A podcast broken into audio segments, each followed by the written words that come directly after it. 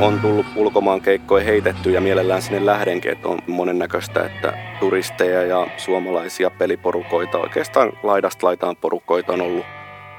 Mutta mitä sieltä niin kuin päällimmäisenä tulee mieleen on ehkä, kun silloin kun ensimmäistä kertaa ajoin, niin oltiin menossa tota Serbiaan.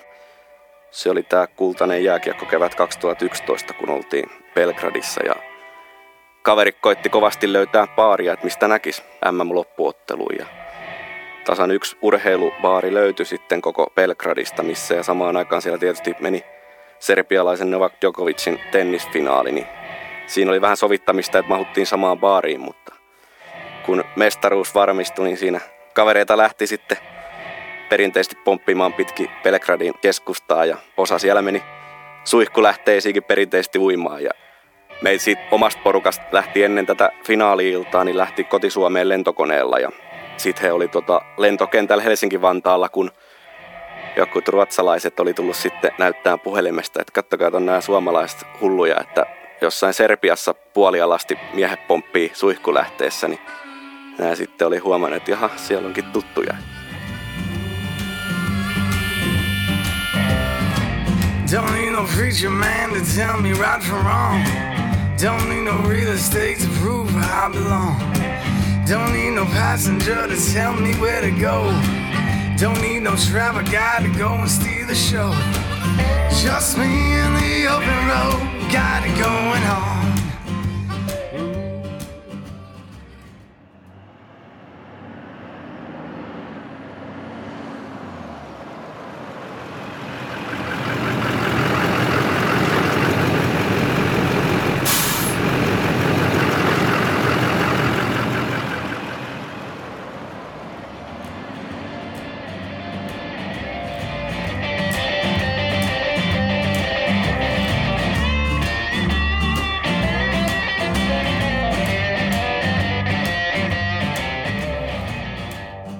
Ratin takana on podcast Tien päältä. Tässä jaksossa juttelemme Ari Vuorisen kanssa linja-autoalasta ja siitä, miten 90 vuotta vanha firma vastaa tulevaisuuden haasteisiin. Minä olen toimittaja Jose Riikonen.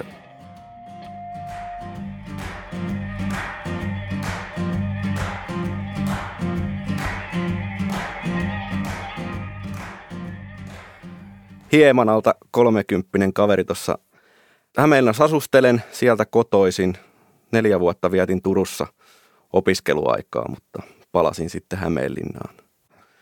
Se on hyvällä sijainnilla ja hyvän kokoinen kaupunki keskeisellä paikalla, niin siellä on viihtynyt. Ja tällä hetkellä toimin tosiaan Ventonimi Oyllä liikennepäällikön tehtävissä ja tavallaan siihen omaan työporukkaan kuuluu itseni lisäksi kaksi ajomestaria, joiden kanssa – hoidetaan sitä Ventonemi Oy linja-autopuolen operatiivista puolta, että mulla on tavallaan se vastuu siinä ja kahden ajomestarin kanssa sitten pyritään parhaamme mukaan, niin saada autot liikkumaan siellä kuljettajien kanssa, missä niiden pitääkin olla, että siihen tietysti ajojärjestelyn lisäksi niin kuuluu kuljettajien esimiestehtävät ja, ja kuljettajien rekrytoinnit ja, ja tavallaan semmoinen tulevaisuuden suunnittelu sekä lisäksi niin kuin kalustosta huolehtimen yhdessä korjaamon kanssa. Ja itsekin ajan ja kaikki, joilla vaan toimistolla kortit on, niin käydään ajamassa ja tavallaan se on mukava, pääsee sitten vähän irti, pysyy se tatsi siihen ajohommaan ja sitten monta kertaa saadaan, kun on jotain lyhköisiä siirtoja sun muita, niin saadaan niitä sieltä sitten ajettua pois. Että kyllä se kuuluu jokaisella meillä tuolla toimistolla, kenen linja-autokortti on, niin lähestulkoon viikettä voi sanoa, että käydään ajamassa. Ja juuri tuossa viikonloppuna olin, lauantai-sunnuntai olin Scanian ratin takana olin tota, asiakkaiden teatterimatkalla. Oli mukavaa. Ensikosketukset linja-autoalalla on lähtenyt jostain tuolta 2000-luvun alusta. Mä oon 19 vuotta laulanut kuorossa ja meillä joka vuosi oikeastaan on jonkunlainen kuoromatka tullut tehtyä.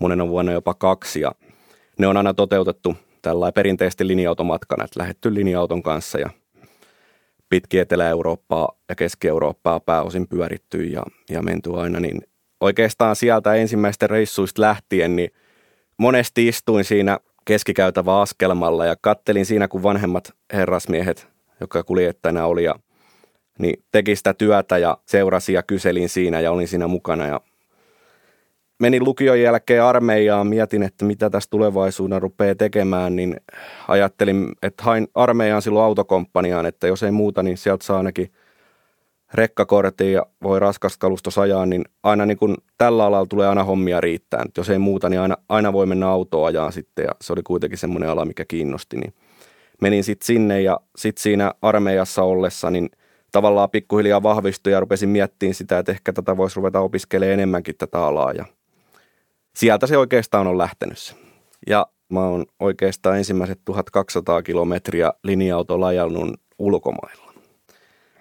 Silloin 2011 keväällä, kun sain kortin ja luvat ja, ja tota, siihen sitten oltiin lähdössä taas yhdelle kuoromatkalle Eurooppaan, niin en tiedä nyt ihan varmaksi, että saanko kortit siihen mennessä, niin – en sitten niin kuin virallisena kuljettajana lähtenyt sinne, vaan siellä oli kaksi kuljettajaa mukana, mutta sitten siinä matkan aikana se oli yli kaksi viikkoa kestävä rundi, siinä oli oikeastaan kaksi matkaa yhdistettynä, niin siinä oli sillä että toinen kuljettaja sitten sairastui matkan aikana. Ja onneksi olin sitten mukana, niin, niin hyppäsin sitten tuolla jossain Itävallan moottoritien levikkeellä, niin ekaa kertaa linja-auton ja siitä lähdettiin kohti etelää painaan, että ja sitten siinä tuli semmoinen, muistaakseni joku 1200 kilometriä ajettua sillä reissulla. Niin.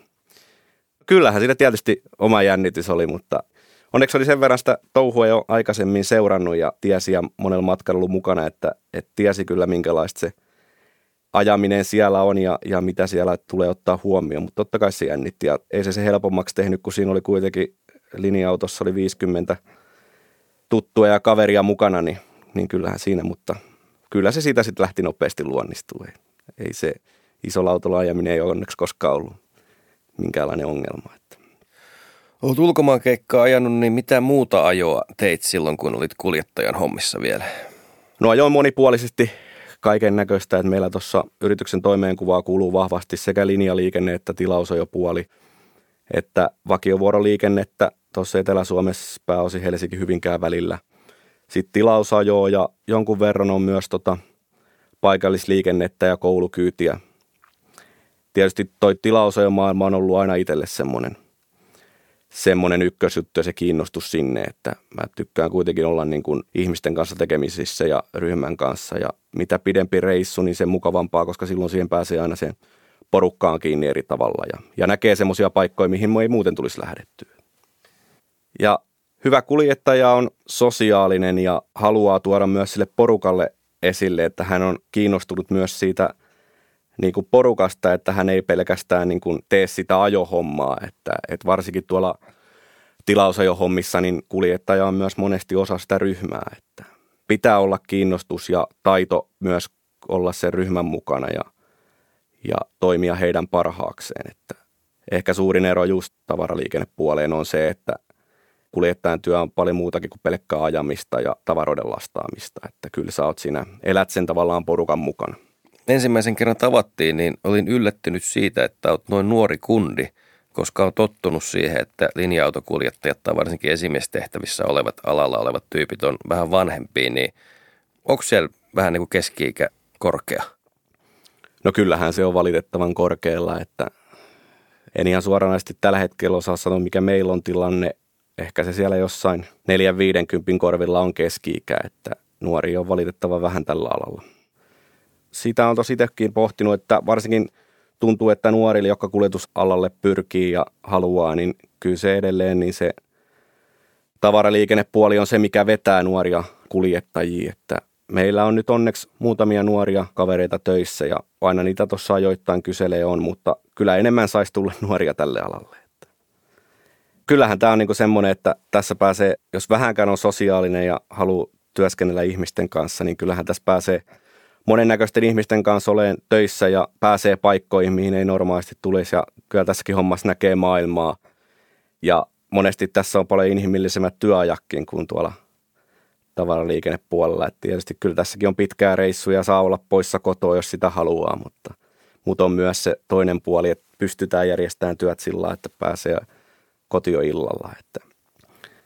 Mutta paljon se on myös aina ihmisluonteesta kiinni, että osa haluaa tehdä ihan niin kuin työtä yksi ja juurikin se, että ei kukaan ole sitä siinä vieressä ihan toteuttaa itse itseään, mutta, mutta sitten on myös niin kuin itse on, että, että on sosiaalinen ja haluaa tykkää työskennellä ihmisten kanssa, niin mukavaa olla saa olla porukan mukana ja siinä niin kuin asiakaspalvelutyössä.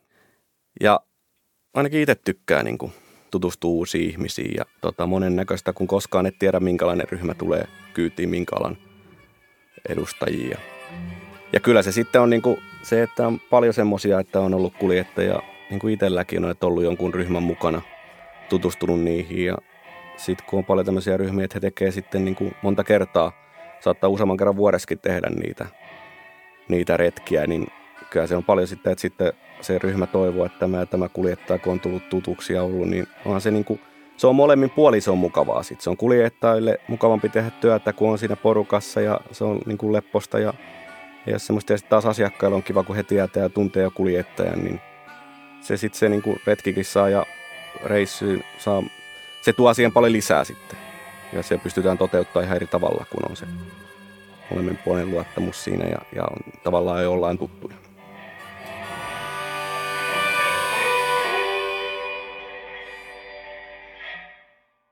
Onko ala nykyään kovasti kilpailtu, kun on tullut onnibussin tapaisia tuommoisia halvempia mahdollisuuksia? Minkälainen tilanne on? Joo, kyllähän kilpailu on kovaa ja, ja varsinkin nyt kun tämä kevät 2019 oli semmoinen, että tuossa niin kuin meilläkin viimeisiä pitkiä siirtymäajan sopimuksia, mikä on ollut niin kuin suojattuja, että ollaan saatu tietyllä alueen liikennöidä tietyillä vuoroilla ilman huolta siihen, että joku kilpaileva yritys tulisi siihen väliin, niin loppui, niin kyllähän kilpailu on kiristynyt ja se on mennyt siihen, että, että jokainen taistelee siitä niin kuin olemassaolossa ja haluaa tehdä kannattavaa bisnestä ja sinne alueelle mennään, missä ihmiset liikkuu. Ja totta kai se, että niin kuin monella muillakin alalla, niin se on tullut, asiakas haluaa hyvää palvelua mahdollisimman halvalla.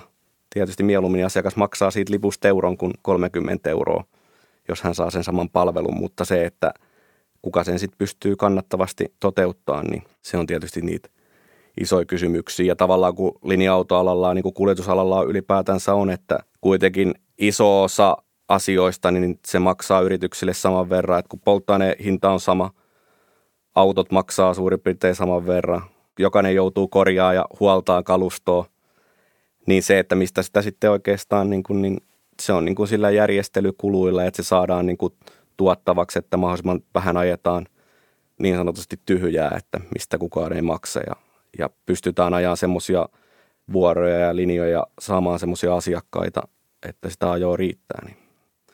Etenkin maaseudulta, niin kyllähän se on nyt jo niin kuin etenkin tällä kesäaikaan, niin mekin huomataan, että ei enää semmoisilla alueilla, missä maaseudulla etenkin, niin ei kesäaikasi enää juurikaan liikennöidä. Että, että se on sitten maaseudulla ja tuolla kaupungin ulkopuolella, niin oikeastaan mihin niin kuin kunnilta ja valtiolta rahallistukea saa, on niin kuin koululaisvuorot, koska se on kuitenkin, että kuntien tulee tarjota koululaisten kuljetukset kouluihin, niin siinä samalla, sit jos ne toteutetaan tämmöisenä reittiliikennevuoroilla, niin siinä sitten pystyy muut, muutkin ihmiset kulkee, mutta tietysti iso osa on jo niin kuin koulukyydit, että haetaan oppilaat kotiportilta ja viedään suoraan kouluun, mutta totta kai mekin yritetään koko ajan löytää uusia ratkaisuja ja uutta liikennöimisalueita ja saamaan semmoisia sopimuksia, että olisi taloudellisesti kannattavaa ja järkevää liikennöidä. Et totta kai meillä kun tuossa pääpaikka on Hyvinkäällä ja, ja toimitaan isosti tässä Etelä-Suomen ja pääkaupunkiseudun alueella, niin yhtenä isona ja tärkeänä asiana on tämä, että liikennöidään tässä Hyvinkään Helsinki välillä työmatkaliikennettä – että saadaan niin kuin autoja tähän pääkaupunkiseudulle aamuisin, jotta pystytään täällä sitten taas ajamaan tilausajoa päivät ja sitten saadaan iltapäivällä ne asiakkaat, työmatkalaiset Helsingistä Hyvinkäälle. Mutta se, että tota, niin kuin viimeisen vuoden kahden aikana, niin meillä on tämä meidän liiketoimintamalli ja liiketoimintakenttä aika lailla muuttunut, että ollaan panostettu voimakkaasti noihin koulukyyteihin. Oikeastaan semmoinen pien – linja-autokalustoni niin on tuossa viimeisen kahden vuoden sisään niin yhdestä autosta lisääntynyt kymmeneen autoon. Onko jotain tulevaisuuden innovaatioita ihan kulman takana tyyden jotain sähköbusseja tai kaasubusseja tai vastaavia? No kyllähän se sähköbusseja kovasti kehitetään, että, että tietysti tuossa kaupunkiliikenteessähän niitä jo on ja niillä liikennöidään. Pitkän matkan autoissa on tietysti se haaste vielä, kun se kuitenkin se toiminta kapasiteetti on rajallista, että puhutaan kuitenkin vaan niin kuin muutamista sadoista kilometreistä, minne pystyy kertalatauksella ajamaan ja olemaan, mutta kaupungeissa niitä pyritään toteuttamaan koko ajan uutta innovatiivia. Nythän jo Helsingissä, muistaakseni nyt on siinä, oli jossain just luin, että tuossa, en muista tarkkaa aluetta, mutta on tämmöinen pilottikokeilu, missä kulkee tämmöinen linja-auto, missä ei ole tota, kuljettajaa ollenkaan. Hei, tämä onkin mielenkiintoinen kysymys siinä mielessä, että sikäli mikäli tuommoiset autonomiset eli itse ajavat linja-autot tulisi markkinoille, niin miten kuskeille sitten käy? niin, se on, se on tietysti hyvä kysymys. Ehkä se ei nyt vielä ihan tässä 50 vuoden sisään ole, ole ajankohtainen, että, mutta totta kai siis sehän on niitä tulevaisuuden, koko ajan varmaan joku miettii, että mitä tulevaisuus tulee tapahtuu, mutta en mä ainakaan näe itse vielä, että, että kuljettajien tarvitsisi olla huolissaan niin kuin seuraavaa 10-20 vuoteen, että kyllähän se on, että, että kyllä se robotti sen hoitaa se ajamisen ja, ja avaa luukkuu ja ja asiakkaat voi siinä heittää sitten tavarat, mutta se, että nimenomaan se tavallaan inhimillisyys ja se henkilökohtainen palvelu siinä ja asiakaspalvelu, niin kyllähän se on, varsinkin kun ollaan ihmisten kanssa tekemisissä, niin kyllähän se on niin kuin iso osa sitä, sitä ja tavallaan siitä se hyvä kokemus monesti muodostuu. Ja että olisi valtaosa tuommoisia itseajavia autoja, niin kyllä se on vielä ainakin omasta mielestäni kaukana. Että. Mutta tietysti se on mitä on sitten 30 vuoden päästä, 50 vuoden päästä, niin sen aika näyttää.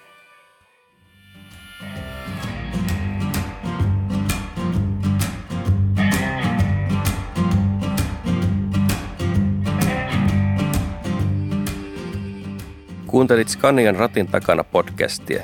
Löydät sen kaikki jaksot muun muassa Scanian www-sivuilta sekä Apple Podcastista ja Spotifysta.